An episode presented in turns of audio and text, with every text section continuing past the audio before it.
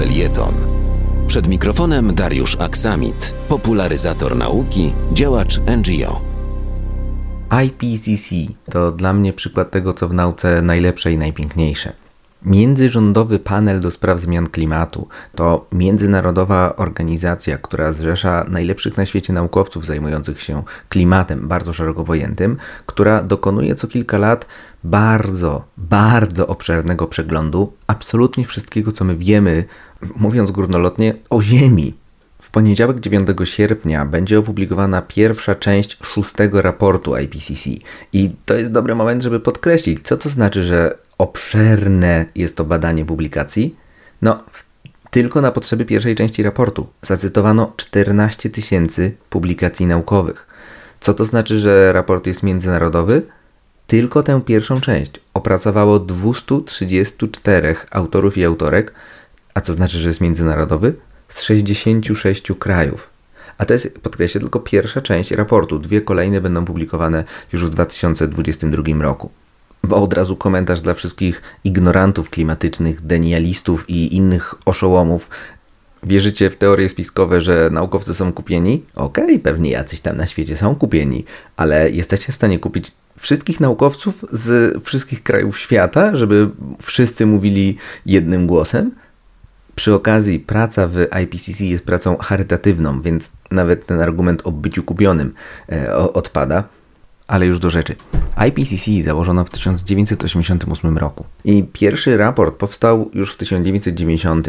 To była podstawa do tego, aby stworzyć ramową konwencję Narodów Zjednoczonych w sprawie zmian klimatu. Już wtedy wiadomo było, że, no, znaczy wiadomo było już dużo dawniej, ale na poziomie międzynarodowym, że naprawdę już i tak jesteśmy spóźnieni, no ale tak, już trzeba naprawdę e, działać. No i podjęto międzynarodowe wysiłki. Na ironię zakrawa fakt, że dosłownie w przededniu publikacji szóstego raportu, który, jak wiemy z przecieków, no, pokaże, że jest dużo gorzej niż myśleliśmy, no, Niemcy okazało się, że mają od Amerykanów zielone światło i będą kończyć budowę Nord Stream 2.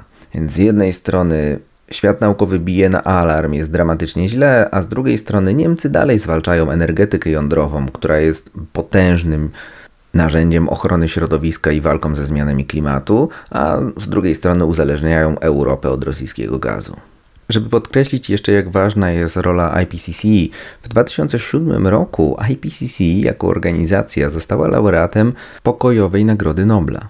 Bardzo bym chciał, żeby ta historia z globalnym ociepleniem zakończyła się tak jak z dziurą ozonową, czyli naukowcy dostali Nagrodę Nobla pokojową za uratowanie świata, za stwierdzenie, że jest taki problem, za zasugerowanie, co trzeba zrobić i za inspirowanie międzynarodowej opinii publicznej do tego, żeby no, w tym wypadku zakazać freonów. No i koniec końców cały świat się zgodził, dziura ozonowa zaczyna się zmniejszać. Mamy sukces. Niestety w tym wypadku cały czas sytuacja się pogarsza. Jak bardzo? No, do zobaczenia w poniedziałek 9 sierpnia o 10.00. Zapraszamy na YouTube'a IPCC. Wspieraj niezależne Halo Radio, które mówi wszystko. www.halo.radio ukośnik SOS. Dziękujemy.